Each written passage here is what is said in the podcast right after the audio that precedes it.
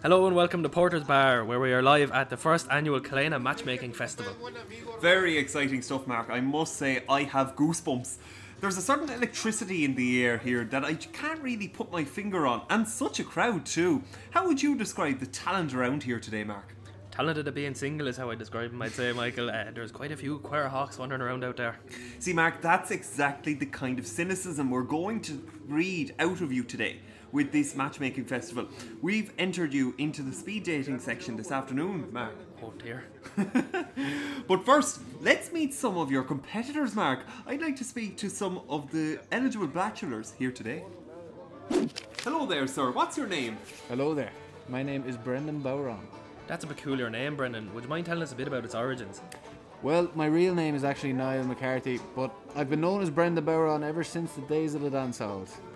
From here as far as Tuam and back, every doorman will be aware of Brendan Bowron. By God, that's no mean feat. You must have been extremely talented. Oh, I was talented, alright, as some of the ladies here today are going to find out. Oh, fantastic. Are you going to play them some songs? What? What are you on about? Uh, Did you not just say you were a musician? Oh, no, no. The doorman at the dance halls all knew me as Brendan Bowron because they'd always catch me banging out the side of the building. Jesus Christ. That's right, you've got some stiff competition. Let's move on, Michael. I feel sick.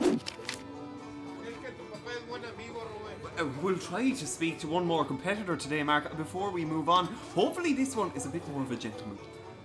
Here's a man now who looks like he means business. How are you, big lad? What's your name, sir? Hello, lads. My name's Declan. Hello, Declan. Could you tell us a bit about yourself? What brings a young single man like you to such an event as this? Well, first of all, lads, I'm definitely not young, and, and second of all, I'm not single. Oh, so you're just here to spectate? Jesus, no. I'm here looking for a bit of action. You see, I'm married to a woman named Karma, and while she's still feral in the bedroom, she's a thunder bitch to live with. She's gone every weekend to these curse of God field days selling buns and cakes. She was even at some COVID friendly field day in Coolafancy last weekend. So I'm here looking for a new part time sparring partner. I've got your back on this one, Declan. Mark, no, we at Paper Tuesdays do not endorse adultery. We don't endorse being a bitch at the field day either, Michael. Knuckle touch, Declan. Solid, man. Could all of the contestants please make their way to the middle of the lounge? To the middle of the lounge, please. To the middle of the fucking lounge, please.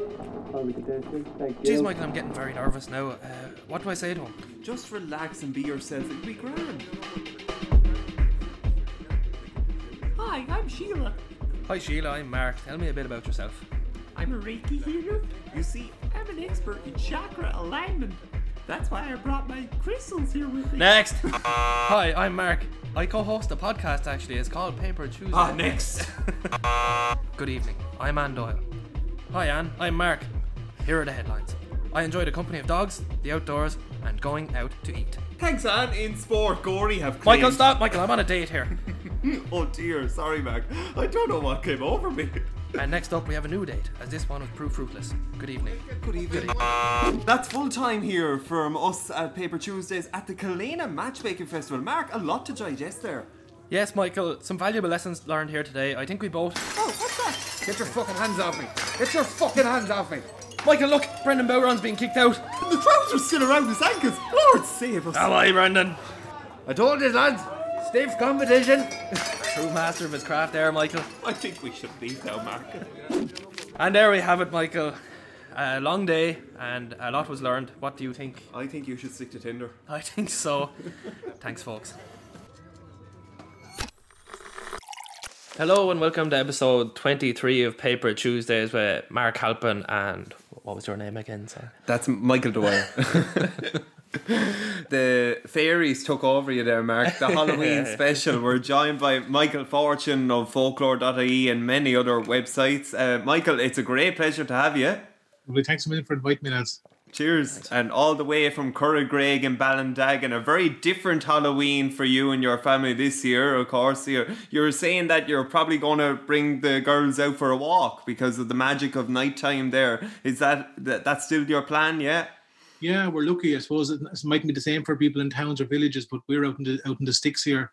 And there's always a bit of magic. If anyone who goes out at night time, even when you remember back to your own childhood, it's that magic when it gets dark, that moment when it's getting dark on Halloween night. Um, and even though you know the, the, the game of the the, the the game is to get sweets and to get money really for a child, you know, but there's loads of other kind of things influencing how they feel, you know. Um, and to get a chance to go out in the dark is there's something kind of really special about that. So we'll go up and down the road here just to walk, walk.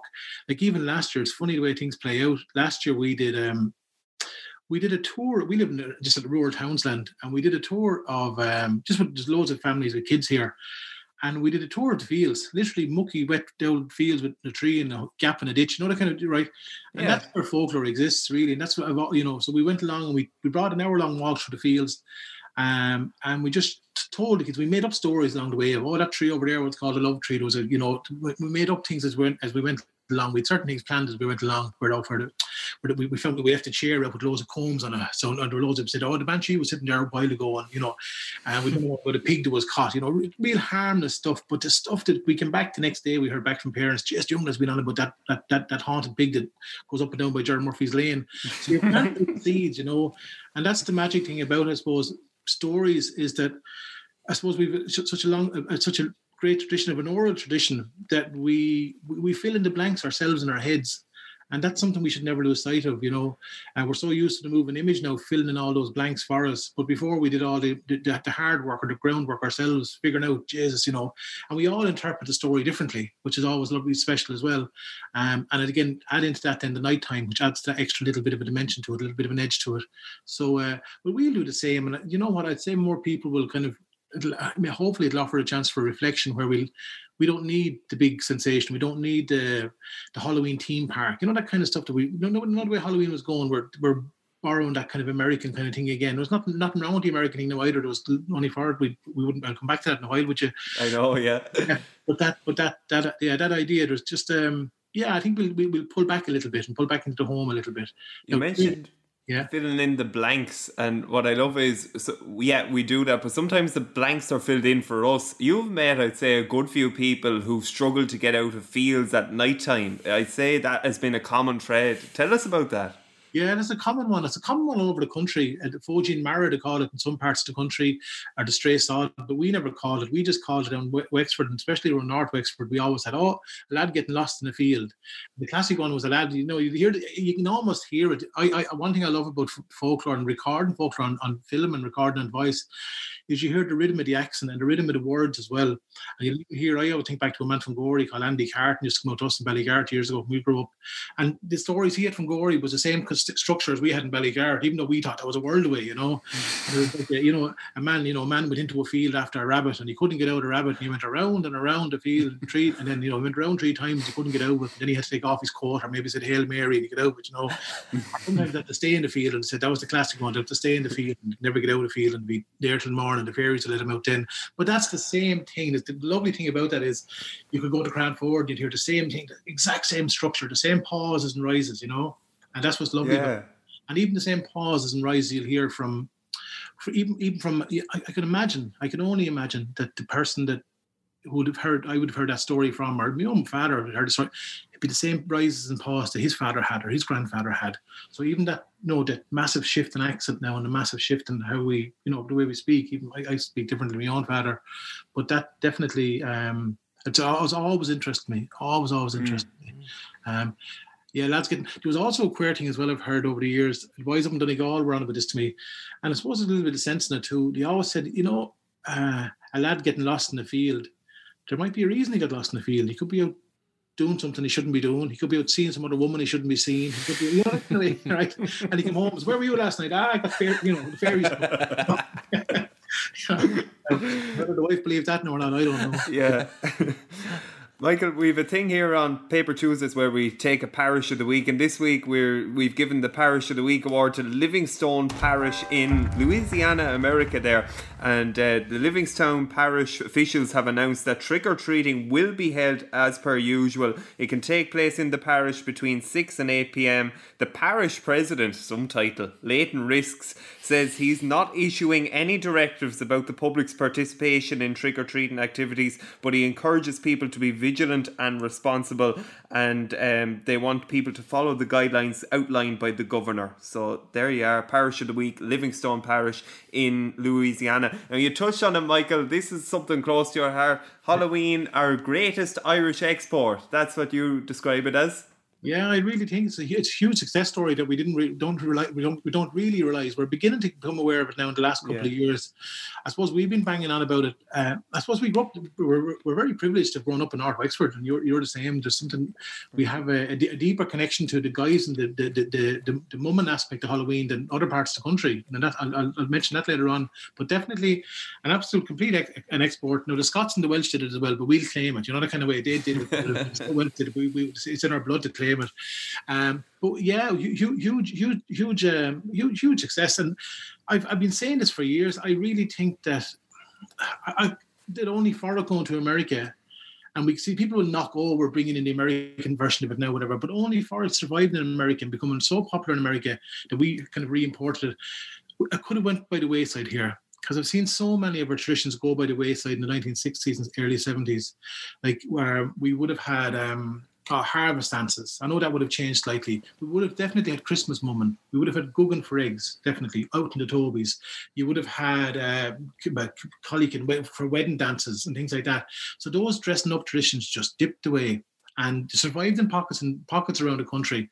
And I kind of get the feeling that maybe sometimes we're so we're so maybe a, li- a little bit of a lack of confidence in ourselves sometimes that we we needed someone else to, to, to I don't know how I don't know how we, we came to this stage, but definitely I think the American influence has helped us. It really has helped us. I I, I found now we have to kind of pick and choose what we want to take from that. I.e., you know, do we want to go down the Barbie princess superhero costume stuff, or do we want to look at maybe look at our own traditions, things that are our own? We did ourselves, like as I was saying, like that that that whole dressing up, acting the Egypt thing was huge along in, in, in Ballygarrett, right?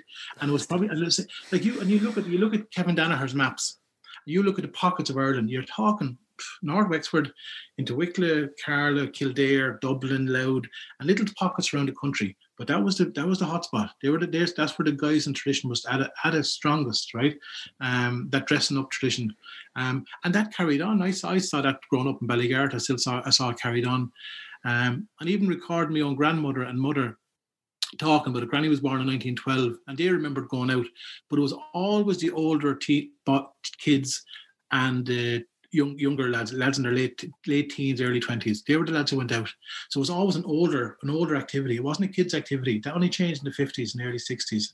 That with the kind of I suppose the American influence of it, and then it just spread around the country. Then whatever, but that the the the, adult side to it was always really huge. That moment side, that idea of calling your neighbours, getting colcannon, getting money.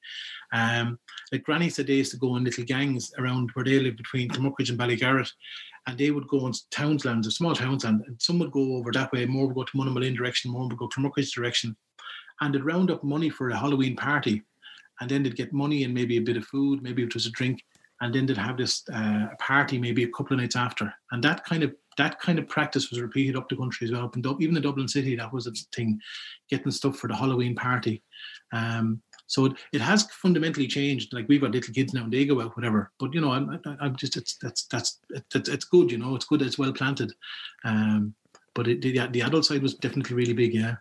Uh, Michael, the games that you'd play at Halloween were they sort of around back then? You know, bobbing for apples, and we used to have an apple hanging from the ceiling, and you put your hands behind your back, and like it'd be too small to reach it, so you'd stand up on a chair, and you'd be there trying to take a bite out of the apple, and getting a crick in your neck trying to do it. But like, is that where that sort of came from? Was that Yeah, Tradition. The whole the whole feasting thing was always really big at those big calendar dates. So we're talking for the quarter. Qu- one of the classic quarter dates in the year. So we're going into Samhain, into the winter. Sorry, going into our, into, into the winter, and then we went to the first of February was the spring, May, summer, and then uh, Lammas Day or Lunas Day in, August, right?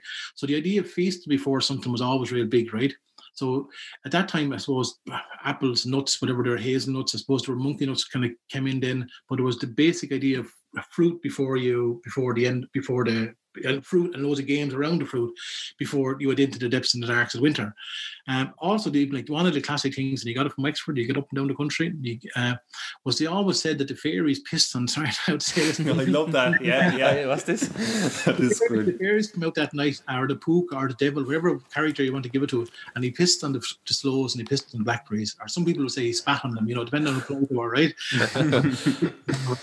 and that was the classic thing. And then, and I suppose that was a So you couldn't eat the berries after Halloween because they'd been pissed on by Oh, the fairies. man. right. Yeah, yeah, yeah. Yeah. But the way basically it was, a, it was a sell by date or a best before date, you know. what I mean? Uh, yeah, but the fruit was always big in those games. Like and you, you mentioned, just even thinking about it, like even, even thinking back to your own our own childhood, like eighties, you're probably in the nineties.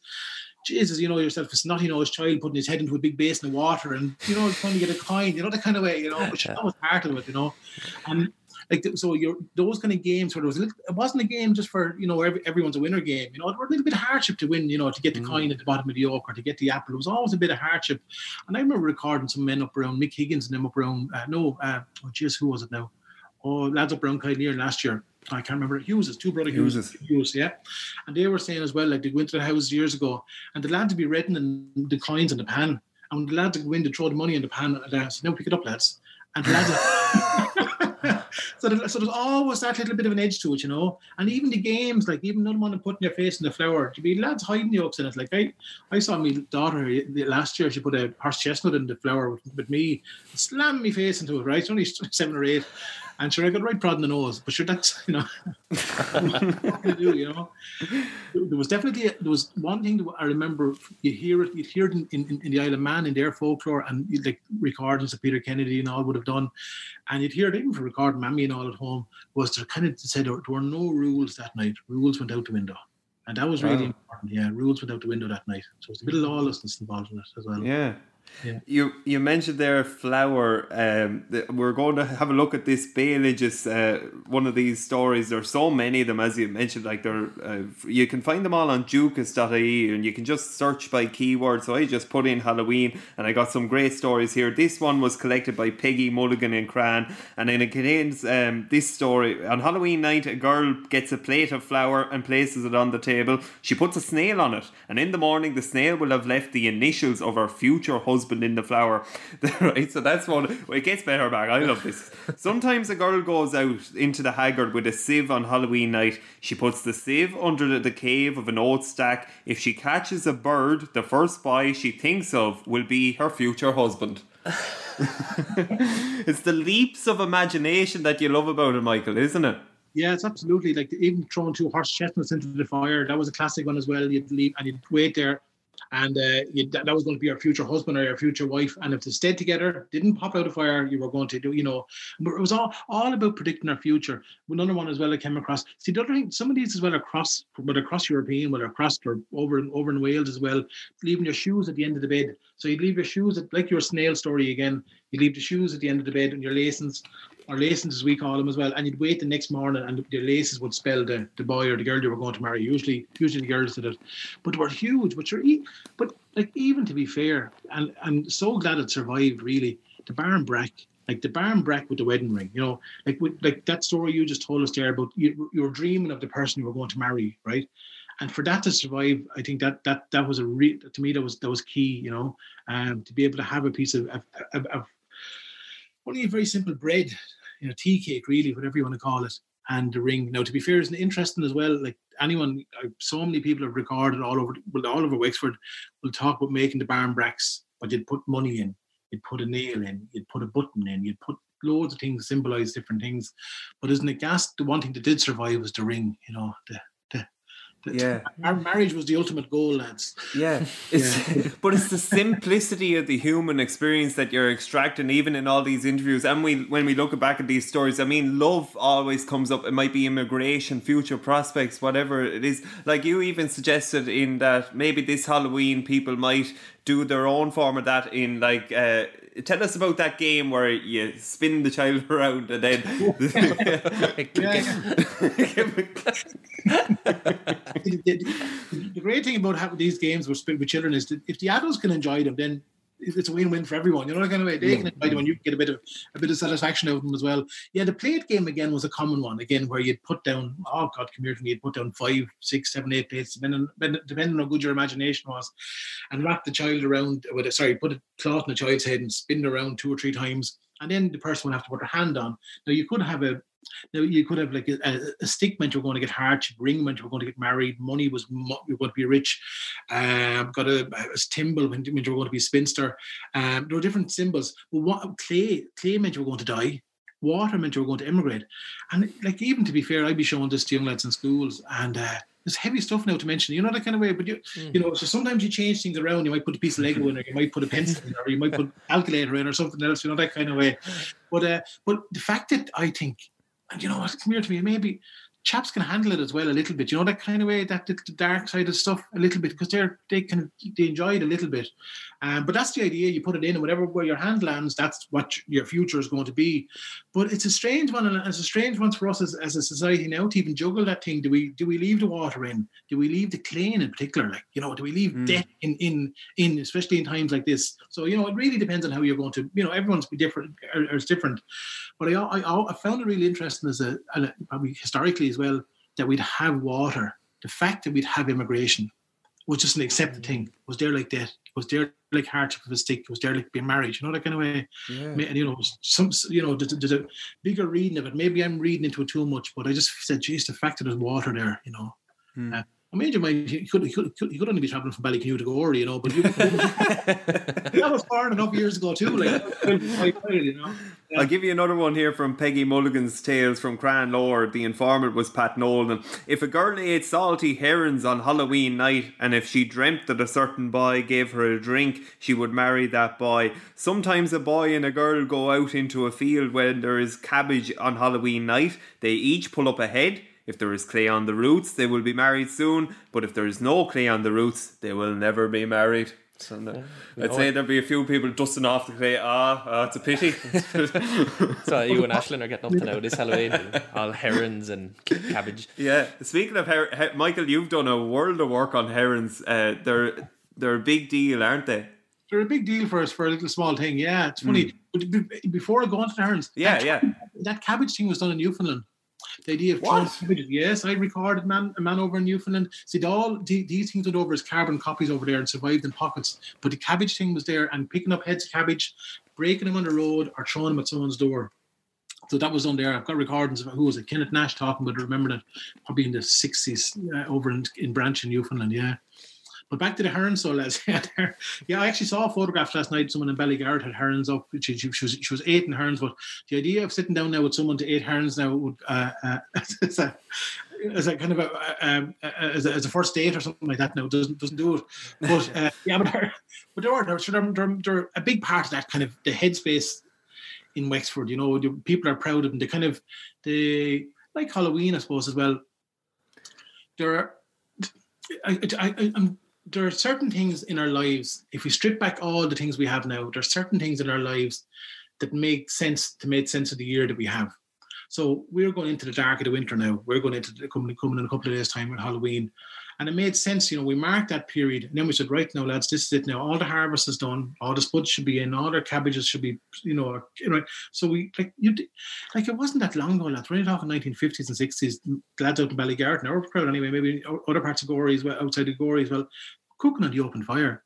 You know, they had to put the, the, the pits in for the spuds. They'd go to town once every, every once in a blue moon to go to town once every month. Even up here in Ballindaggin where I'm living, should go to Enniscorthy was like a big, it was like going to the city, you know. And that was, you know, so the, our lives have completely changed. But those dates in which we uh, marked our lives were really, really important. So I always, even personally myself, I find Halloween and and um, and the first of May real pivotal things in my own life.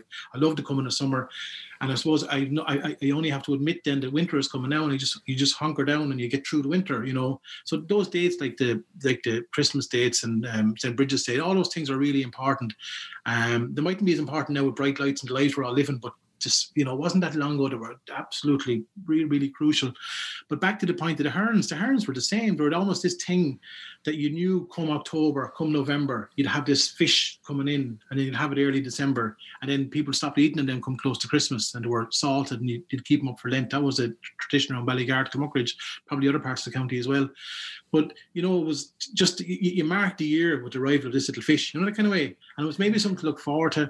And I even think as well, I'd, say if it was a new someone who uh, food uh, uh, food historian or someone here, there's, there's bound to be something in the even in the oil of the fish that's psychologically good for good for us, good for our brains in, in, in the depths and the darks of winter, you know, to be Yeah. able to eat these fish.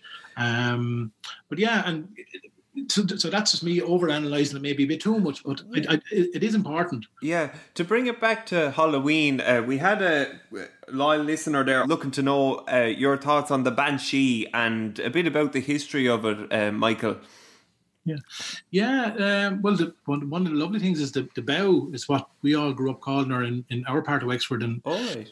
The bow from, I suppose she was down, the bow from South Wexford as well, but mid North Wexford was the, the, the hot-headed bow, the, the home of the bow. Um, there was a great, yeah, so the, bow- that's what we always said, oh, the bow, the, the man heard the bow, he picked up the bow's comb. And we'd always spell it B-O-W, but it was probably from the Irish B-I-D-H. Um, down in Waterford, they call her the Bibe. The Bibe, the call her, right? Right. Um, and the only place I've heard it about is North Wexford, really, North, mid North Wexford, South Carlow, South Wicklow, and parts of West Wicklow, and uh, around Castledermot. I've one recording of a man in Castledermot calling her that. Right, that's and you're talking. This is MacMurrough Kavanagh Clan Gaelic heads based Yeah. on. These are you, you, you, sometimes you relay these stories and you kind of go you time in with maps. Um, and the bow was always said there was a man near in Ballygarrett called John Nail. John Nail was an old man. when We were chaps used to walk up the road and we were afraid of a shite of him. And the poor old crater was wouldn't, wouldn't, wouldn't, say, wouldn't harm anyone. But no, as chaps, you could have an older person. And they were always said John Nail shot the bow in the high trees over by the hydro or Upton House. He said, right? bow up and uh, when he went up the bird, all it was was a bird. And I record that story maybe twice in, in Wexford, this idea that the bird or the bow was a shape shifting thing. And that ties in with so much of the folklore of this, the, the Banshee being an announcer of death. Um, and if you look at the Cuchulainn statue on in the GPO, the Oliver Sheppard statue, the Oliver Sheppard, the, the pikeman statues here in, in in Wexford, and there's the bow on his shoulder, the on, or the bu- on, his shoulder, this bird, this raven, this dark raven that would come and when death would to announce death. And that same little repeated motif of this bird coming, tapping on the window, or a robin coming into the house, or um, yeah, a bird tapping on the window, or was that's or someone was dying, you'd always see the bird hanging around the house. And you talk to anyone, oh, especially older people, like, oh yeah, you know, even when my own mother died, I, I, I, someone told me a similar story. And this is folklore, you know, but of oh yeah, the robin came in, you know, and people have that, people, you know, but that Oh, yeah. the robin thing is, uni- is well, it's all over Ireland. But uh, but yeah, we that's what we call her. It was a great saying as well as maybe I should tell you as well. It said if it was a particular type of man, maybe some of the older, your older lads might hear this. He said that fellow he'd ride the bow and the bow she sat she sat on. The bow and the bow. dirty, dirty, dirty fella, and he said that fella now he'd ride the bow and the bow she sat on. Like, That's very good. Oh, I'll keep that one.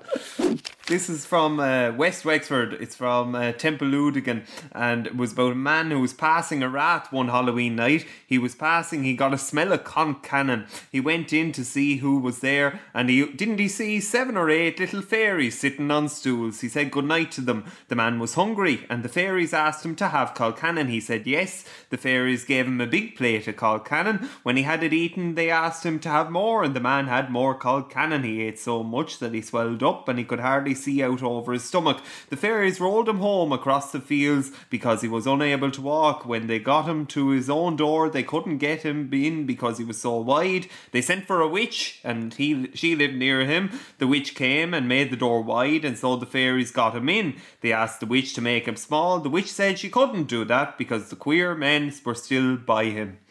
There you are, fine story from Ballandonny and Temple Ludigan. Now, fairies, Michael. Um, but well, there's a lot going on in this story. Actually, you don't. Yeah, Michael. Yeah, yeah. Like you don't.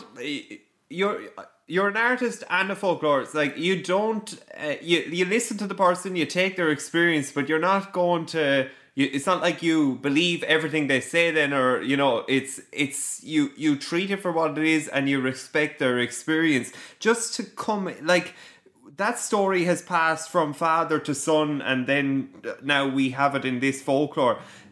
You see what's going on here in like um you know maybe the moral of the story is that you know you shouldn't eat too much because then you wouldn't be able to get home in time. Would you bother thinking about stories that way, or do you just take them for what they are? No, it's a good, it's a good question. That story is a classic case of the story that I told you earlier on. That once we'd walk up around the fields and make up something to keep to entertain something, right? We should never lose sight of what, folklore is, in the sense that folklore is a living entity, and it can be read in so many different ways. One thing that I love about Irish people, they'll tell you something as fact and then they'll wink at you at the same time, right? lovely, lovely little bit, bit of, and there's a little bit of play for you to figure out, and that's what's really lovely. I went through art college, and I was always back in the late mid mid mid nineties, and I started using video and film as tools. But then I suppose the feeding ground for the work was people and place, and I suppose folklore was always there and belief, and how people had beliefs outside the, the structures of school, outside the structures of the church, and how those stories existed. But also, I, I came from a, a, a background where those stories and voices and that messing and the entertainment aspect of folklore was really, really important because we're living in a copy and paste generation now where we can go to Dúchas and just copy and paste a story and tell a story and it's brilliant in its own right. But there's something lovely about the, the person. We should never lose sight of people and stories because the people and the messing and that lovely, all those human characteristics. And that's why I think video and film, for me anyway, I, I'm going to say, say how great it is because you get that and you get those lovely layers. And also you get the lovely layers where you record material and you show it back in the local hall or you show it back. You Now, social media now is a tool in which I show it back, that space in which I reach the audience without having to be in the pure making work for academic purposes or making work because I saw for so so long it was a bit of an academic pursuit. You know, I kind of found it was lads talking about stuff just for for the, for the sake of uh, you know papers going off to present a paper somewhere, talk about the Banshee or the fairies or something like that. But it's funny when you show back that, that material back, like that story you had there, you told me there now. Oh, lads, I, I could show one story back about some some man who uh, he, he he leveled a ra, and the wife got her fingers caught in the lawnmower, and if I showed that back in the local hall, sometimes the lads would be bursting their holes laughing at it. The locals would, right? To be right. And then if there could be, if I showed it back at some conference, some place in Germany somewhere, to be going, why, why, why are you laughing? This is not. Loads of ways and into it, and it's up. I think what's lovely about me and it's lovely about that thing as well is that yeah, there's room for us to have to be you know, rather than being fed stuff, you know, that kind of way. And even yeah. when someone goes, that's not true, and then they know it's not true, but then they, you know, they, you kind of want to believe it a little bit as well, you know. Um, and that's kind of that. There's a, a magic to it. Um, there's a, that story there is lovely. It's a great bit of play. Whoever it was was just making up something, a right bit of crap. You know, kind of never lose sight of that. That that that crack element, of it. and they're not always anchored. That story might not be anchored in the in, in, in the 1800s. That could have been made up two two years before, you know, 1937, you know, by someone. Yeah. So it's um and that the real play element is interesting. And I'd see people even telling me stuff, you know, and uh, yeah, there's, there's there's just so much material there to even to, to, to reference. But uh, like I'm trying to think, thinking now, who else could it be? Classic cases and stuff. Um, Ned, Ned, and John, poor John Murphy in Morriscastle. John I was Murphy, going to say about it. If, Yeah. Yeah. Dahi and Nula, when that was on RT, I say I've played that to people at least 20 times. It's a beautiful piece of five minutes of video. You, do people say that to you, go bit, or Yeah, yeah, a bit. Yeah, so yeah, I, I, I yeah, a, a bit. I suppose now because because John John only passed away. yeah, God rest him. important. Yeah, absolutely. How important it is. And Ara came here to me. Ned was playing the game. Ned was enjoying it and drawing John. And but John was knew knew the story too. When you look back at that as well, John knew there was a story. He was playing. There was an element of play. He was looking at me, and he knew he was. You know, you were you were there in that little moment. It was a little bit of a little bit of this is serious, but then I'm, pl- I'm messing as well at the same time. and men in particular, that's the truth now. And then be look, looking at you, you know, the older men, you know. But be de frig Ned. That's that word. Oh, we, we still say it to mates here. Be de frig Ned. Be de frig Ned. You know that, and the, the intonation there. Did you say now? Listen back. Oh, priceless. Oh, absolutely. And here's the gas thing, lads. You, and you've seen this as well over the years. I've seen Ara come here to me. There's no dividing between counties and all this kind of stuff, but sometimes we believe things don't exist in our own part of the world. And I would go I, like. I used to go back to Granny and say, God, Granny, there was a man telling me there today about the cure for fowls and cattle's feet. And she said, I could have told you that. And so why did you tell me? "Ah, sure. Why you don't know? So she saw no value in it, right? And then if you talk to some people and they'd go, ah, no, you wouldn't get any old folklore here now. You need to go down to South Wexford for that. Then you go to South Wexford and they go, ah, no, no, you need to go to Clare for that. You know, they kind of way. That's not on the whole time. And we don't realize what's actually around us, around us now, you know, that kind of way. Yeah. And that can be a lovely thing, but can also be to our own detriment because someone else will claim that they're, you know, that kind of, you know, they're, they're, we, we, we've got way more folklore. You know, that, like, like that classic map that I was talking about, Kevin Danaher's map of the where the, the Halloween tradition was at its strongest in Ireland. It wasn't the West Coast. It was, you know, it was all those little boring counties that, were, you know, that we call the North Wexfords and the Carlows and the Wicklow's and, you know, that kind of way. Mm. Didn't bracket of the romantic notion of the uh, of, of Connemara or, or, or Mayo, and I'm not knocking any of them counties, but you know sometimes that, you know, e- even the Maybush tradition, those some of the, when you see the layers, like the layers are coming in from mainland Europe, in through England, through Cornwall, through Wales, you know, to, to- you know, we're we're sometimes we take we, we can take for granted our stuff. We you know, and, and we Yeah. buy the tourist version of ourselves in as well. If we don't have confidence in ourselves a little bit, you know. Confidence, yeah. Yeah. There's a story here from South Wexford. It's the last of my stories here, I think. Um, years ago, in an old ruined chapel near the road in Kilmore Parish, a light used to be seen on Halloween All Souls Night. This light could be seen plainly from the road, and all the people were puzzled, but none of them had the spunk to see what it was. One Halloween, however, a wild young fella came along and he had a sup in. So he, when he saw the light, begob says he, "I'll jerk a stone at it and try what is it is." What is it? There were two more young fellas would him, and they would stop, try to stop him, saying that things like that were better left alone. But your man wasn't having any of it, and uh, picked up a stone and jerked it in, but nothing happened. So he jerked another one. It was the same way, and so he jerked another one. This time it hit the side wall of the chapel and hopped back and hit the fella on the shoulder someplace. And the man was paralysed on the spot, not able to speak. And on that day, 12 month, he was buried inside the ruins of the chapel he had jerked the stone at, but the light did not stop it. Still kept lighting on those nights for many a long year. But nobody ever meddled with it again because they said it was serious to meddle with them things because there were no right things. Now we got a lot more deep and dark there as we went into Kilmore. Uh, that was the, but that's the, the experience as well, isn't it, Michael? That's well, that light tradition of seeing lights. Oh, own friend alright. said, yeah, that that's found all over the county. This idea of seeing a light. Um, some parts down around southwest Wexford, the Powell light. Um, up around Ballygarrett, even Dad, remember Daddy said if, if the classic one, if you saw a light, they said it was a spirit coming back looking for a prayer. So you'd go to the priest. And I came across that exact same scene of lights in Newfoundland as well. This idea of something coming back. Now that story you have is that classic story of seeing a light, and then you've got a bit of devilment thrown into it, and then you've got a bit of a moral then at the end of it. You ran through the stone at it, and he got, he, you know, he was buried in the place where it was. So that idea of seeing lights or coloured lights, that that crops up. And even at Halloween, like Granny would have had the classic one was Jack the Lantern, not not Jack o' Lantern, Jack the Lantern on the Byery bridges up near uh, Carberley, up near Clane and Kilmuckridge, and they all saw a light a light going down the bog at night time and a recorder and have her on videos. And oh, she swore it. She'd swear. This, this is definitely definitely the case. Um, so that light thing was there. Um, so it was associated with Halloween, but also any times of the year it was. But one thing that struck me there, which was lovely actually, the word jerk, to jerk the stone. And it was not lovely, yeah. Um, now that's a word you won't hear very often, you know. Um, and I came across, I came, I got a lovely recording of a woman called Julia Murphy from Knockadawk from 1972. A school teacher from uh, Kerry in Munnamalin recorded her, but she was on about she she recorded an incident that happened. The recording's lovely, lads, but she used the word to peg. You know, like the peg is we'd say peg a stone, right? They a jerk, yeah, but she had the word to peg a pike. The, oh, she said that the pikemen were waiting for the yeomen and they pegged their pikes at them, right? I never, you know, 'cause then Peg the throw, pike. throw your pike, yeah, yeah, like Yeah, a spear, yeah, yeah. Yeah. And she get, she said it two or three times. And I was going, all right, Mm. what does she know that we don't know? You know. Yeah.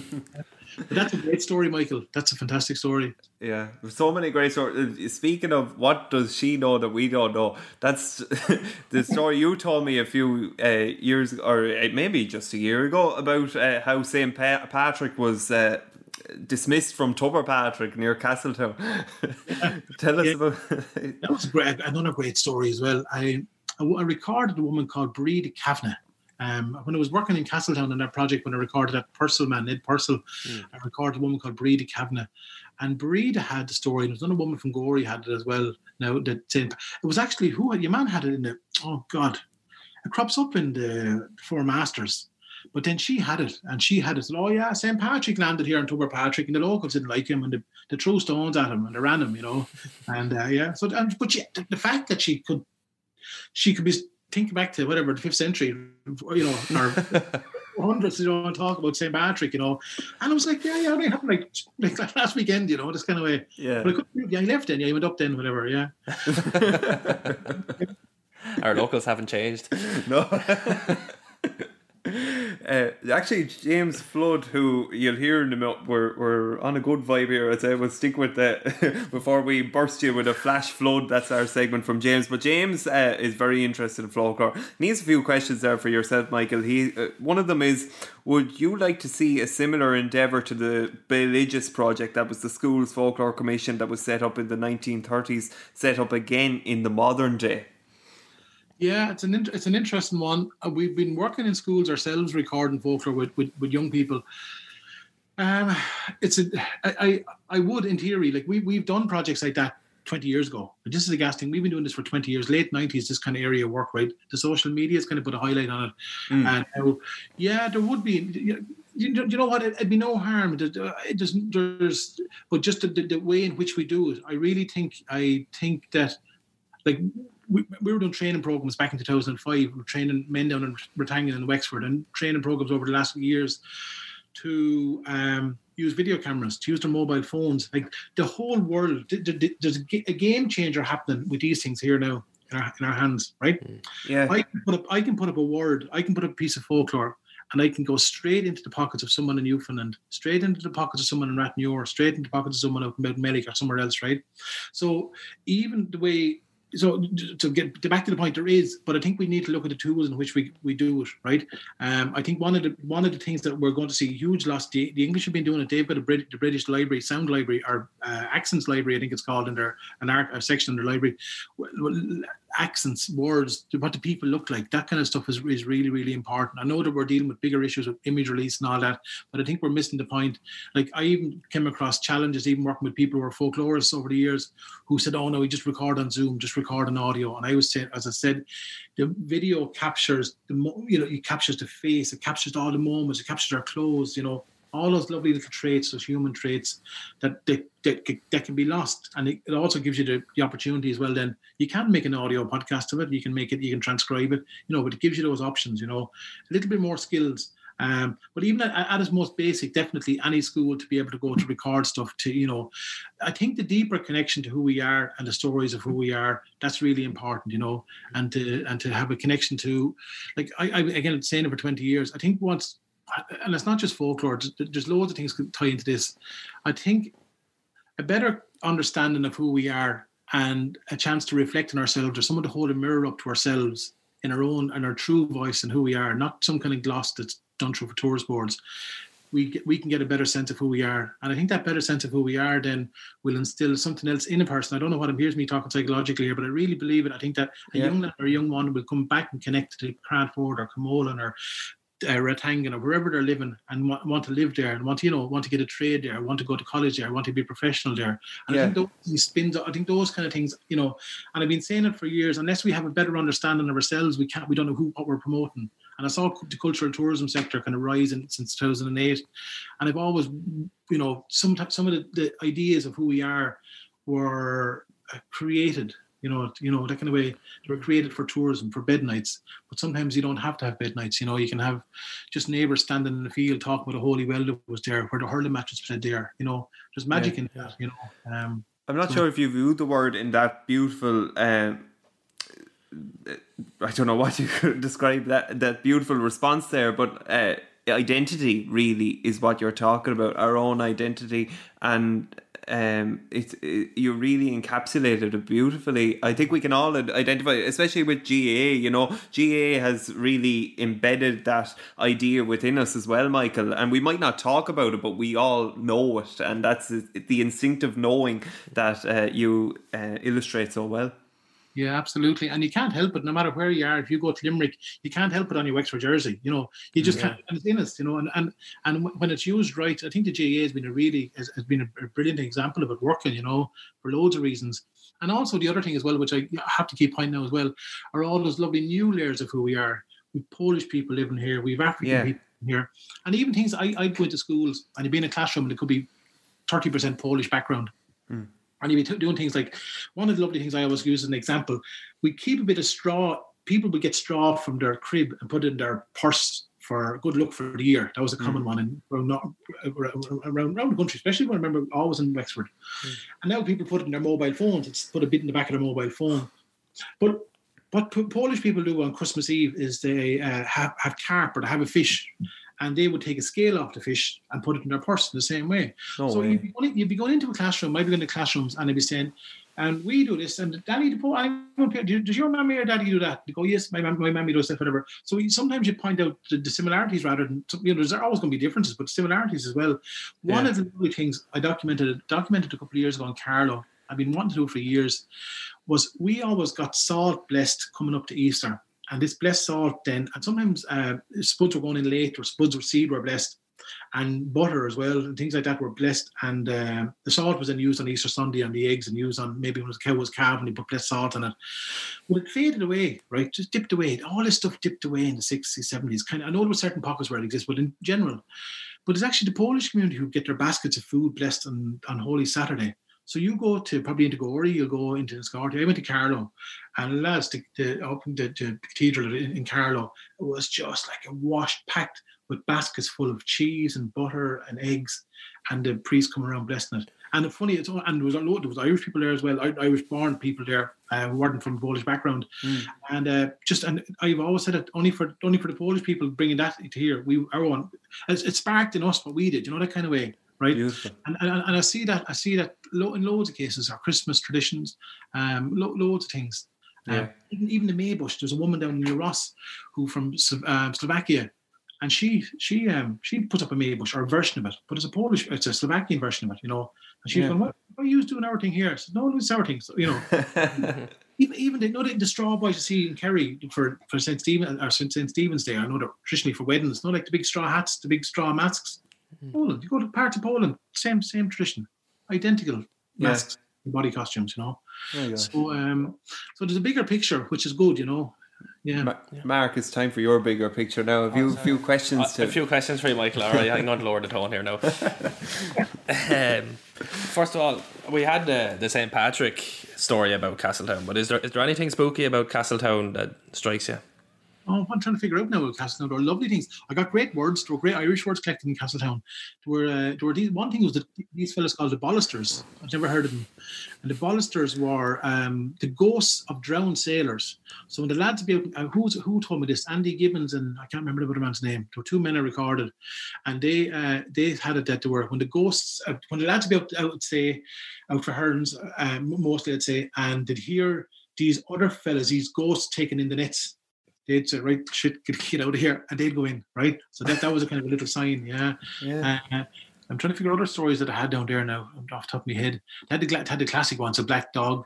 They had a great one called, oh, a great fog. A fog used to come in the Ahare River, and they used to call it the Murneen Took. I never, again, I never heard of it, Murneen Took.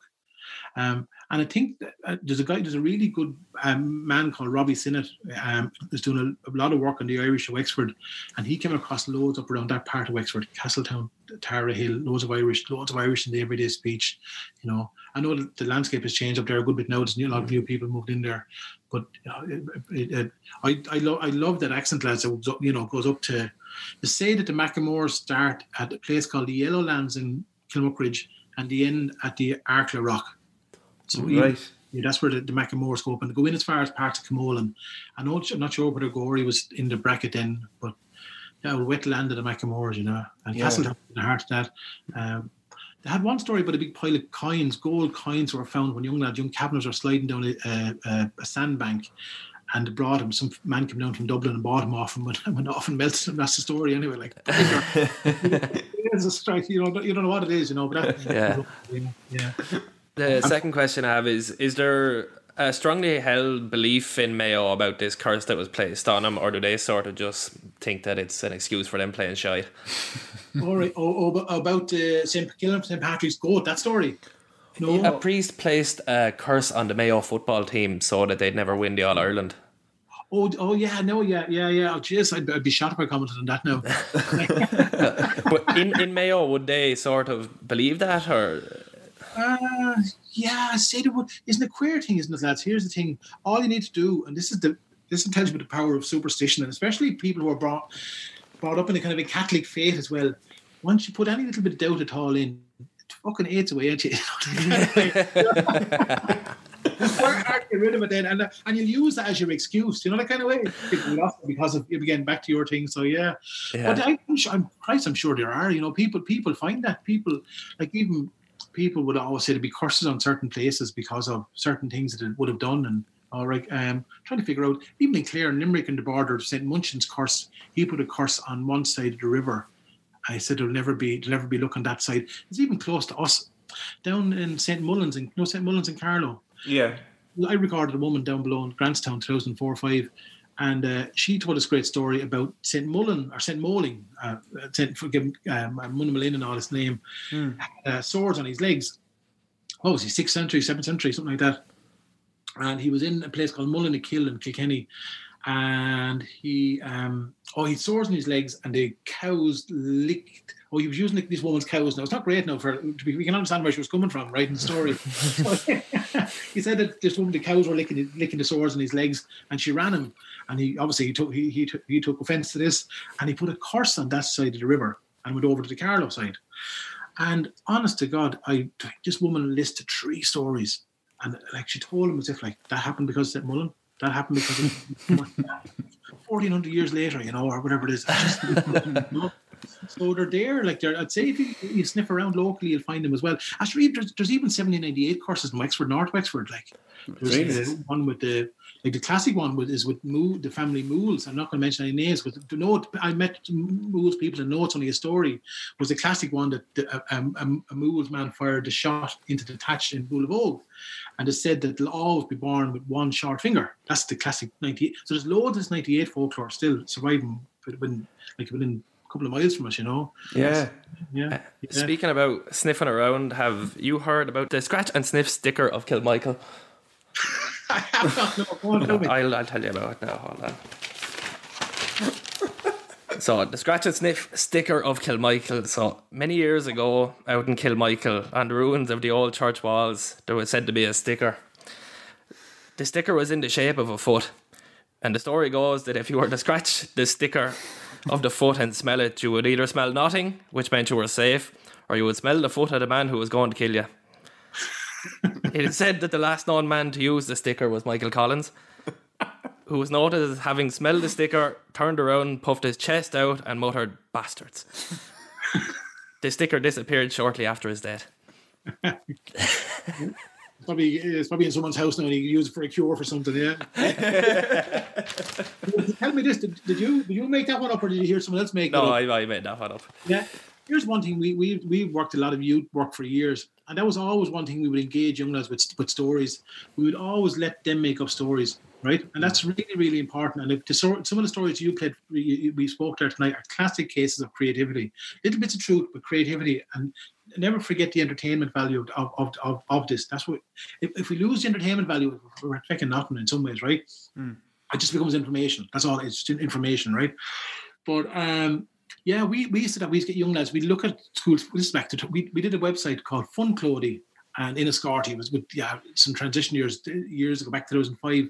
But we got them making up cures. For, I, I've been doing it for years. It's this idea, young lads making up stuff, you know, and you'd pick up a bag of stuff and you'd, you'd dip in their hand. One would be like uh, how to cure uh, how to cure a, a, a toe, uh, how to cure a bent toe, and be how to why is your ear itchy, why is my hand itchy, why is my foot itchy.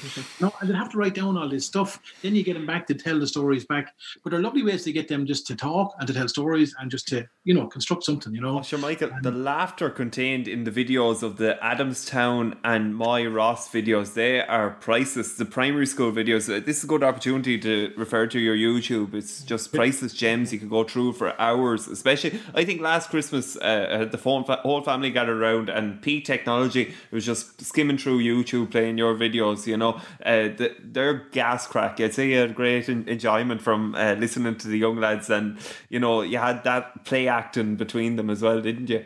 Yeah, it was lovely. And funny, I've- I've got about 5% online, lads. That's the thing. There's about 30 collections and about 5%. I need to make, I need a year of my life to, to just to do it, you know, but outside, but that, yeah, to get it all up. Um, and broadband's helped, right? right? But the, the Limerick stuff, like the Limerick lads were 2004 and September 2004 and 2005, right from the middle of the city, blew us out of the water because they had all the classic banshee stories, fairy stories, tough, tough kind of in the sense of Yeah. a good, good, a hardy attitude, you know. Mm. And then there were great little liars as well. Some of the young lads were right. And I tell them, oh, someone you know, you never find a comb, and you found a comb on a road. The banshee come after you, and she'll wrap in the wind, and she'll, you know, all that classic story. Next week you'll be recording, young lad, and he goes, "My father told me that the banshee found the." Ba-. I said, "I told you that story last week." no, I, no, I didn't. That story. and then just carry on. Then, so it was just brilliant and and the magic of the Asher, come to me. There's great humor in it, but there was also elements of like the the, the classic story was the banshee lived in the handball alley, and should those stories were existed to keep the young lads away from the handball alley because there were lads down there drinking and bigger, hardier lads, you know. And there was a place called the Bishop's Lady, so, and it was like a swamp. And if you fell in, the hand will pull you down and it'll drown you. You'll never be seen again. So they're all invented to keep young lads away and keep them safe. You know that kind of way. Mm-hmm. So it absolutely has a complete purpose, right? So mm-hmm. that, that Limerick stuff was lovely. We actually did a screening in the in the actual handball alley in March 2005, and it's still being talked about. And just uh, the best of people, you know, br- Yeah. brilliant, brilliant stuff. And they're all they're probably all in their twenties now. The young lads are, you know. Yeah. The boys in Adamstown were great. Like we would have been recording young lads. I have another couple of collections with young lads up in Derry, uh, Cavan, uh, Donegal. You know, the lads in Derry were great. Tell me talk about Kneecap Alley and places like that. You know. That was a folklore. Yeah, no, it was- but there's that thing as well because there's certain things which children will tell you, and you just can't be, you can't use them. You never ever used them, you know. Yeah. Um, there's just so much stuff there you can't use. Um, but the boys in Adamstown were great, just right crack, you know, messing. up, You know, the fellas, the two young lads at the end, James and Kyle, clapping his hand with a broken arm. You know, Yeah. Yeah. I've always said to myself, if there was a teacher with me, now sending the, the principal there was brilliant crack as a Clare man, real cheers the best. Um, but I, I was lucky he was in that school actually, because that school has a brilliant attitude in that school, I always found. But I always said to myself, to be certain schools now, if there was a teacher beside me, um, that would the camera would have been stopped, or would have yeah, will you stop acting the Egypt in front of the man? The man's gonna you know, you know that kind of crack. That's very true. yeah. Oh, uh, my next question, sorry, is uh, have you personally had any encounters with the supernatural? Jesus, let's. I did, I'm not going to tell you. That's a queer one, yeah. Nah, no, I don't know. I don't know what is. You know, Jesus, I don't know. I don't. I'd um. It's funny. You're in your, in your head. You're kind of going. I don't believe any of this stuff, but there's something in you. I, I suppose maybe it's been brought up in that in, in, in the Catholic faith too. That stuff is there in you a little bit, you know. Um, um, and even things like it. I've I've always been saying someone to give you a little medal for your car keys, and you say to yourself, I don't believe any of this old stuff, but you won't take it off. You leave it there. You know that kind of way. I, Or- I, I have that. Uh, my uncle is very religious, and I work with him. And he came over to me one day and gave me a little, like you know, like a bookmark or whatever, just a prayer on it. And now I, I half read the prayer. Like, I wouldn't be that religious myself, but I put it in my work trouser pocket, and it's stayed there since, and I won't throw it out. I, I, it's not really a conscious thing, but I always put my hand in it, and I go, I may put that back in. I leave it there. So is that yeah? Yeah, no, it's funny and it's in us, and it, and sometimes if it's not doing any harm, and it's almost that respect that the other the, in the faith, the good faith, that the other person gave it to you as well, you know. Um, and I think that's important too, you know. And you're not and you're, and you're not being a hypocrite if, you're, if you say I, I'm not religious, I don't go to mass, right? I don't you know. But still, you, you'd have respect for it, you know. Um, it's a queer. Here's a queer one for you. In Newfoundland, 2006 or seven, we were doing a two-week tour, myself and Aileen, all around parts of rural Newfoundland, where there's huge Wexford Waterford connection and they're predominantly Catholic, so they devoid the folklore and superstition. But then there was also a really strong West Country English tradition, and they were um, predominantly they would have been Protestant, or what form Protestant they were, right? So we were doing these whirlwind tour through, was going around the colleges and little village halls, and we were booked into this place anyway, and Bay Roberts was called. I went up one Sunday morning, and uh, I went in, and I noticed looking around, there was a lot of red, white, and blue. And then I started noticing there was a good few pictures of the Queen, and I said to Aileen, "This, this is like an Orange Lodge." And it was because a big Orange Lodge tradition there as well. And I said, ah, is it? And then the people we met met us in, and just the best in the world. And I said, lads, is this an Orange Lodge? I said, yeah, yeah, it's a fisherman's lodge. I said, all right, yeah, yeah. I says, come here, this community here, because every community would be a very particularly strong Irish community, or Yeah. they have a very strong English. But sometimes in this community, very it's a small percentage of Irish, but predominantly West Eng- Country English Protestant. And I said, lads, I, we're going to be talking about old folklore and stuff like this. Like, you're not going to believe this sort of stuff. You're all Protestants, are you? Yeah, yeah, yeah, yeah. I said, you won't believe the old fairies and banshees. So I said, hey, throw, throw that there and see what happens. We, went- we did the talk, usually, like this kind of stuff. And anything we mentioned about, oh, fairy, oh, yeah, well, we do that, don't we? Yeah. I said, lad, you're all Protestants. Oh, yeah, we do that. And I was trying to get my head around it. And for years, I've always tried to get my head around it. And it was the this like uh, I know, the West Country English would have superstitions and beliefs to the same degree, but they had our the what we got our ones, the Catholic Irish ones, were brought over, right? And we just seemed to be through it, even though we never controlled power. The small percentage, whatever ten percent of that community, were able to spread the stories in like osmosis into them. And once that story was planted in, the story was there. It just became part of the fabric of you know. Um, and I couldn't believe it. I couldn't believe that that um, that yeah that that, that that that that superstitious thing was in in them, you know. But Yeah. directly, I'd say from from us, you know. Yeah, oh, can't- absolutely, yeah. can't, you know, yeah. what I love about that story, Michael, is eh, you you can see that because you've come from the outside. Like you had no idea what uh, Newfoundland had before. You, you know, you were coming in with with, uh, with a fresh pair, set of eyes. But I'd say you could see it the same if you were to visit households across Wexford, and it's that common experience and that you can tread uh, both sides of the Atlantic. Yeah, oh, it's unreal. Oh, that that was the one thing with open our eyes. We spent a month there last year, and it was just gorgeous. I tell, and again, it's back to these mobile phones, folks. It's funny. I went on Facebook about five years ago, and I put up a. I started away, start to share little bits of clips, and straight away people related to it. And we've been saying it for years. There was power in the local. t- You know, people can handle the local. I I could go and find out something from Donegal, be really interesting. Something from Tyrone would be interesting. But sometimes the national broadcaster didn't have that same different production levels as well, I suppose. But that wasn't represent didn't represent that definitely wasn't represent, represented along the west coast with TG Ceathair. Thank God for TG Ceathair. That smaller, low budget production was there, and that representation of culture was there. And I always felt the likes of the Wexfords and the Offalys and the Carlows and the Cavans and the Monaghan's were always left out. We didn't fit. We didn't suit the Dublin narrative, or we didn't suit the West Coast narrative. You know, we're always fighting for that. And maybe that's the thing that drives me a little bit as well. I'll be honest with you. You have to be driven for two things. But one thing I noticed when I when a mobile phone, I'd be sharing stuff, and straight away I was in the pocket of someone in rural Newfoundland. And straight away, if you look at any of the posts I put on folklore.ie, there's always a Newfoundland dimension because they, you know, they they connect with it. And when we spent a month there, we did loads of stuff for uh, in communities where we lived. We shared the stones we collected and people saw what we were doing and got understood it, but they could connect with us. This Jesus, you know, they they even someone in in, in, the in the CBC was saying to me said, "You've sh- you, we, we managed to shine a light on them that they'd never seen themselves. You know, the folklore department hadn't been doing it." That, that Yeah. this, this per- per- said anyway, they hadn't seen it, um, and this, this, yeah, this reflection, and that that's definitely a whole new thing, the social media thing. I'll put up a word like uh, Charouse. Oh, I was I was square Charouse with Michael Dwyer the other day. I mean, I was square sore with Michael Dwyer or something. and they'll use the same word. You know, they'll use the same word. Like again, I was using it the other day. Again, oh, to be five days again. We again that's out, or to be five days like again or again. It's, it's not again like isn't again. Yeah. But it used the same structures and loads of Irish words and carbon copies of the folklore, the mum tradition, the Halloween stuff, carbon copies. But it's funny, this the tool that we're talking on now, these kind of modern tools that we're working on, have actually helped to connect again, which is brilliant. Like it's it's Yeah. it's, it's it's it's it's, it's unreal, really.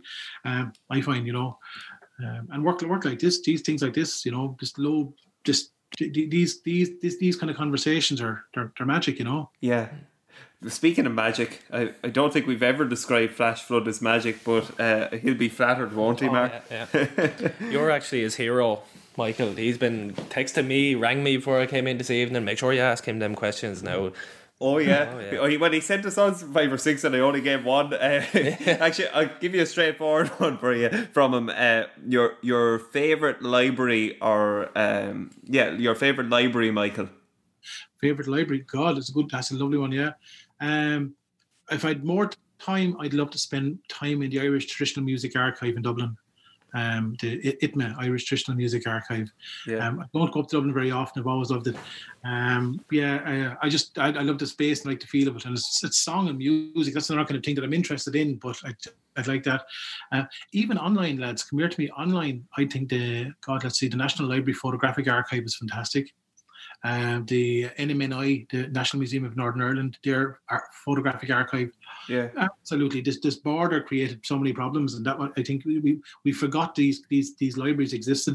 Like you look at the, the, the photography work from William Green or Robert Welch. They were down in Ferns back in 1910. They were down in Courtown in 1910 photographing, you know, and their photographs are up there available online. Um, so there, yeah, come to me. The national, the actually, I'm I'm giving you three or four answers now. I'm sorry, but No, all. no, no. I could. I think Johnstown Castle in Wexford is fantastic. Absolutely brilliant resource. You know, I, I, I'd go to the National Museum of Mayo and I'd go down to Johnstown Castle and I said, Jesus, Johnstown Castle is really, the, the, what it's pitching against, you know, the, for the agricultural stuff. It's fantastic, you know. Um, one thing I loved actually back in 2013 in New Ross, there was these uh, community, uh, I was coming more museum really, but it was a little shop front, a little shop, uh, and people brought in JFK memorabilia from the visit in '63, and so people brought in cups and saucers and tickets and all this stuff. But that was magic, seeing all that stuff just coming out of people's presses and out of their attic, you know that kind of stuff. Yeah. That lovely human, you know. There you Uh, are. Yeah, yeah. It's the idea of the dresser project and everything that the library's in your home. That's what you like as well. Oh, Michael, it's it's there. It's with you can find it if you want to look for it. I suppose. Yeah. Yeah, and, I- and I suppose by me, here's the thing as well, and it's it's a it's it's a it's a tricky one. Like it's not no, it's not tricky one. By me saying something, you probably doing the same, and other people as well, not just me, but by us, by some of us taking a stand or not a stand, or whatever, just taking a saying, God, it's okay to find, you know, by offer offer by allowing the opportunity to to find your house interesting. Or to find your neighbour's stories interesting, or to find a place in which you live interesting, that it's not backward, or it's not you know you're not you know you, you know you're not you're not, you're, you're, you're not back you're, you're not backward by by finding that of, of interest. And maybe that's an art background because we can you're thinking outside the box a little bit conceptually as well you know that kind of way. Um and it gives people then the confidence then to go yes I use that word. I I yoke like that at home you know. But it just c- creates that space uh, for that. Um and I'd use the, the like I'd use the, the social media thing the folklore.ie is a kind of a tool like that. Did you do that in Carlow? Did you do that in Wicklow? Yeah. you know by offering offering a chance for a conversation you know um uh, the thing is the gas thing is you know one thing i've realized as i'm getting older my whole practice is actually still part of the oral tradition because everything is digital you know i, I have the odd publication you'll have books and projects you're working on but it's still if electricity went it's, it's all gone it's all in my head you know that kind of way Yeah. yeah Yeah. um, so that's a, that's a that's one thing. Whatever that you, you, as you get older, you kind of realize how you know. But maybe that's just part of my practice was to ignite, ignite, or to offer that space for people to to think about themselves, think think think about who they are and where they're from. Yeah. Um, James Flood and Flash Flood is part of that oral tradition as well. Here we go. This virus wouldn't have lasted in Ireland as long if we had a real leader of substance, a true hero and a man of the people. And we had him before, way back in the time of the, the foot and mouth, and that's Bertie Ahern. This virus wouldn't have happened if Bertie is in charge and there wouldn't have been as many political missteps and falls and fouls and everything like that. This would have been done right from the start. All right, yeah, so what? He sticks a few pounds in his own arse pocket, but f it. There'd be no coronavirus. There'd be no foot and mouth. Foot and mouth was in and out of this country in 30 days. Just want to remind people of that. And that man is being slandered left, right, and centre by people that don't know the facts. Oh, that was brilliant. He's breathtaking, isn't he? He's just getting better and better. but that's uh, yeah, that's normally we discuss them and we try and like say, oh, do we agree or disagree? But uh, uh, now it's become a thing where we just observe them. I think you know we just let them happen. What do you think, Yeah, Mark? yeah, you do. You just have to let him go. Let him, take him off the leash. What do you think when you hear something like that, Michael? oh, it's, uh, um, yeah, it's, it's an interest. It's an interesting one. Yeah. Uh, so I don't know what to say really. Yeah, you can understand where he's coming from. Yeah, yeah. Bertie, Bertie, had, Bertie had that charm, didn't he? Yeah. Yeah, that couldn't trust, I suppose. Or yeah, yeah. I think that's going to be a quick uh, flash Yeah, forward. You you say that uh, this pumpkin thing, it's all new. It's a fad. We had turnips long ago. I can now to be fair, you can understand why people carve turnips because or carve pumpkin are pumpkins because turnips are just are hard work. this idea of romantic going back to the past, you know. Oh, yeah, I listened to turnips were there, sugar beet. The Welsh did them as well, so did the Scots. And and it came me back to Newfoundland as well. They did them as well because of recordings of people over there who did them. Yeah, Yeah. uh, which are, you know, we, we, we I was as I was saying, some of the race we like we only we, we only discovered pasta in about 1998. You know, so. so let, alone, let alone pumpkins, you know. Yeah. Uh, I'm well, sure like that. Oh, sorry. Yeah. I'm sure there's pumpkin farmers love me. I'd say I'll probably if, if, if I disappear in, a, in some mysterious death, maybe some pumpkin farmers. Well, like that, we just hope that our uh, right. I suppose the best thing to do would be call to call for help. What would you do if you couldn't get out of field, Mark? Um, Accept me fate, I suppose. Yeah. I, I, Is I live here now in this field. it seems like that writer has decided, you know, he's on his own now. He's going to have to fend for himself. Um, right to paper Tuesdays, look for help. Um, yeah. Yeah, you keep doing what you're doing, I suppose. It's down to the fairies at this stage, not us. Did you ever did you ever walk home from a nightclub lads years ago when you were younger and you'd be you'd be fairly full and it was like this fella a lad getting lost in the field and to be fair, if you just rolled into a ditch and just fell over, would you pulled your hood up obviously and hmm. fell into a ditch, happy out like you stay there for a couple of hours, wouldn't you? Oh yeah, yeah. I know what's happened to me. I've swapped sides on the way home many a time. I'd, fall, I'd get out and but I'd go full pelt out and straight to the other side of the road into that ditch. Yeah. Well, happy out. Yeah, happy out. Tell your man to sleep and he'll wake up, it'll be grand in the morning. He'll be, he'll be all right. I remember that. The story of a fella, um, my Debs, the, that night, my girlfriend at the time collected us, me and this fella in the back, and we let him outside his house, but we were on the far side of the road, and there was a dike with a river in it on this side of the road, and this fella, he was huge, six foot four, huge man. And next thing, I was in the front of the car, and like I was drunk, so I wouldn't have heard anything too quiet. Like I just heard a loud crash and a bang, and all these nettles and leaves falling. And I turned around, and he was gone. and I got out of the car to find him, and there he was lying in the river. And he goes, "I'm grand, I'm grand," and he climbed back up then, but he disappeared. Disappeared. disappeared. The fairies took him down to the Uh, like. yeah. he was standing there. He was going toilet, like we're leaving. himself. Oh, right, He right. sort of standing there, and then the next second he was gone. it can be like that. Yeah. our Paper Tuesday's recommendation of the week. This is where we offer our Paper Tuesday and something of value to them uh, that they may or may not dip into. This one comes courtesy of Owen Conroy. It's an 11 minute video of Kobe Bryant uh, of Motividity. Sorry, go again. Brilliant. Bryant, there we go. Thanks, Mark. Only for you.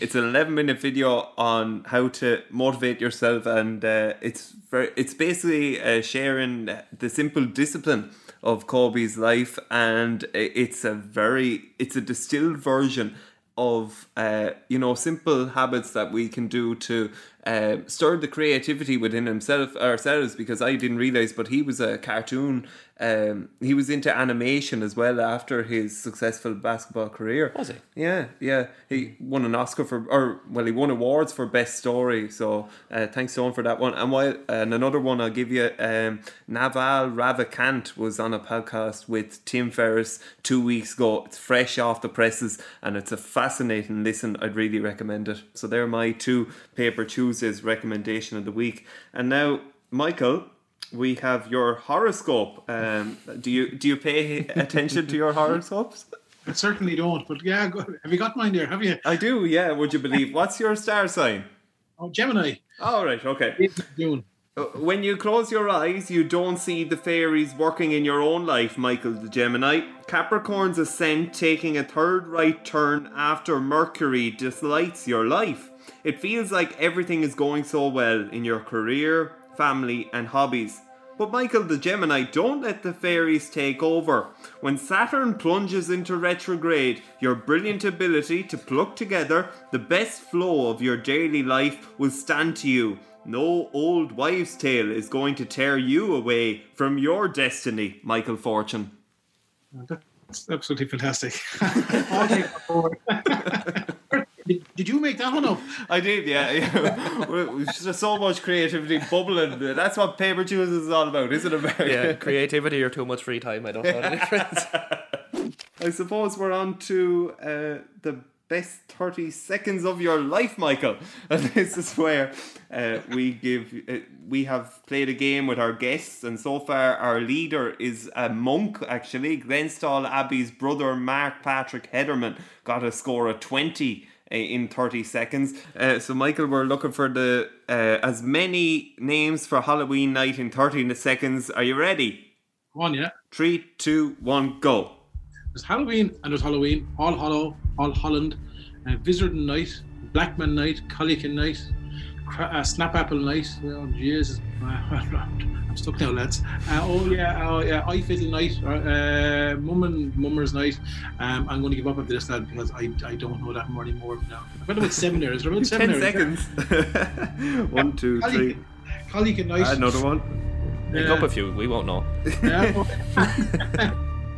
Uh, 30 seconds. Oh, so you I got. failed, I failed miserably. it was a valiant effort, Michael, and it was 11. So you, you you take your place on the leaderboard anyway, all the same. So, Michael, it's been great to have you. Uh, we've learned a lot. Any closing thoughts on Halloween? Uh, we we really got down deep into the mystery of it.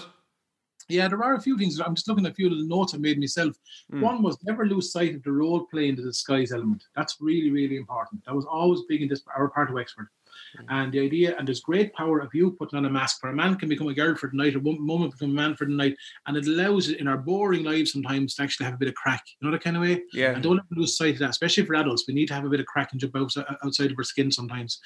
And that's really, and that's great power in that. And the great power, and we can't do it this year, obviously. Hopefully next year now, touch wood, that'll, that'll happen.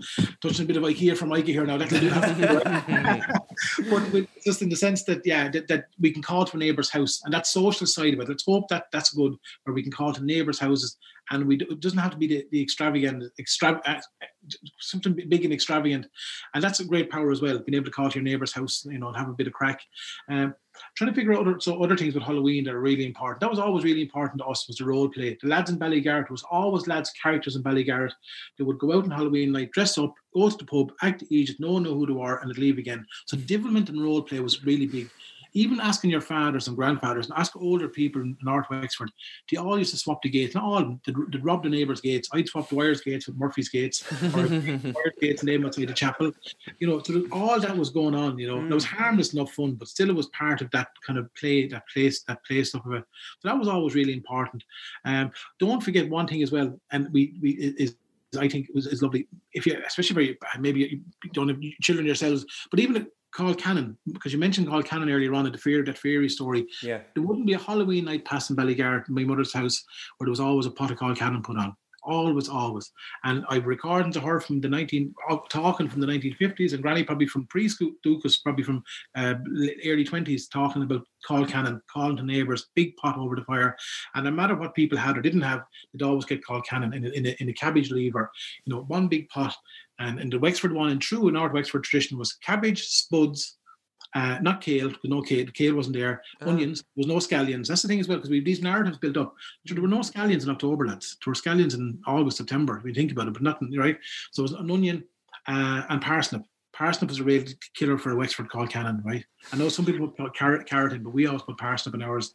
And what we always did was you'd always have, and that was common, loads of recordings of this, you'd always put money into it or a, a ring into the, into the suppose. We called it money dinner. And there's loads of people. I found out through, through social media, not through Duchas, actually through social media, the amount of people who were actually uh, who who actually carried on this tradition, right? You know, and again, you'd be surprised. You won't find it in you won't click there, and you won't find it. You go to other, you know, the kind of way we assume these things are all over the country, but they're not. So, colcannon is the right one to make. Um, and what else is there talk? Here was a great thing. I'll end. I won't get your heads. Halloween's a funny one.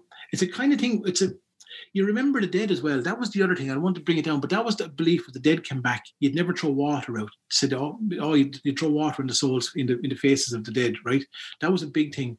So it was a time for the living and for the dead, you know, and that was really, really important. So, it's, you know, and there was great play there. You know, that kind of way as well. When you can play, when when you can mess and act the Egypt, but also respect the dead, there's a, there's a lot of life going on there, you know, little, Yeah. little lessons. Um, so yeah, so it's a, I'm, I'm, I'm glad it's still here anyway. so I'm glad we still have it. We're glad you're still capturing it, Michael. Keep doing what you're doing, and, and thanks a million for taking the time out of your Friday evening to share us the magic of paper ch- or not paper chip, sorry, Halloween, Michael. But you you mentioned earlier about the lack of confidence. If we don't have people like yourselves, like drawing it out of us. Where does it go? You know, we, we forget about we, and that's why um, it, it, there's just such brilliance to everything that you're producing at the moment. Because uh, do you think that's your role actually? The folklore is to try to spot what's being missed, or you know, between the historian and the average Joe just going about his life and trying to navigate something in the middle. Yeah, there's a little, a little bit of straddling, and there's a little bit of different types of people getting the material. I produce the material, and in some ways, it's the material that will it, it, can stand on its own two feet, and then it's what people when people come to it, what to get out of it, whether they're coming from an academic point of view or new age, new pagan kind of view, or just some fellow listening to someone's accent, you know. So, um, and it, like even though that body of work, the folklore work, is really important there, but I, there's a wider practice that we, I would have where you would work with place, people in place, and it could be an object in someone's life, or it could be a song, or it could be, yeah. So, but I think that at, at the heart of everything I do are uh, uh, is a kind of a connection to people, you know, and people are, are, are take center center stage, and and and and lives and the lives whether we're making up yarns or whether we're freaking ma- doing something vintage tractors, you know, that kind of whatever whatever it is. There's there's there's, there's um um, but I always find it interesting. Maybe in some ways it's to my own detriment as well. I, I find too many things fucking interesting. You know, that's very interesting. You know, Yeah. Definitely very, it's, it's a wide practice, you know. Um, but it's, it's lovely. But it's lovely to be able to be back in your home county and working in your home county. And as I said, we were talking before about the GAA putting on your your your county colours, you know, and you can't help but do that. And that's Yeah. yeah. We are Wexford. You read that was the epitome of it, wasn't it? You know, it was uh, that that three minute video. It's it's brilliant. You know, it's a real uh, epitome of what we are as Wexford. We are Wexford. Yeah, and and all, and all the contradictions, and that's what I, sat down, I, I- started off writing that cranky, and I wrote in over one, and then asked to do something, and there was a woman asked me to do it, and I got, you know, it's a queer thing. Only for this particular woman saw something in me to do it. I, I wouldn't have come from other sources within in the local authority or in in, the, in departments to, to, to, to do that. You know, that kind of way. It wouldn't have come from the cultural tourism section. Yeah, no, it's great. I was good. And you know, during the summer, we fil- you saw the video. We got people to film themselves. That was gorgeous. Just uh, the faces and different voices. That was lovely. You know, yeah, that was magic. Yeah, Brilliant. good. Michael, happy Halloween. To you. Happy Halloween. And Yeah, don't, don't forget to enjoy it. Do whatever you do and stay safe, but have a bit of crack as well. That's the most important thing. absolutely. Absolutely brilliant. Hello. It's Mark here. We'd um Robbie told us that we should ask the listener to um like our things on uh, Spotify. Follow us. Follow us on Spotify and um uh, share our things Yeah, and tell your friends yeah. And tell them to email you. and email me and Michael and Robbie. Yeah. And my email is mark at papertuesdays.com. And what's your email? Michael at papertuesdays.com. and Robbie's is too too hot for you. Uh, no, Robbie's is Robbie at papertuesdays.com. Your letters to the editor can go to letters to the editor at papertuesdays.com. The editor will look at them. Yeah. Um, I think that's it. Uh, wash your hands. Wash your hands. Stay safe. Stay two meters away from me. even after the pandemic. um, that's it. Thanks, thank you.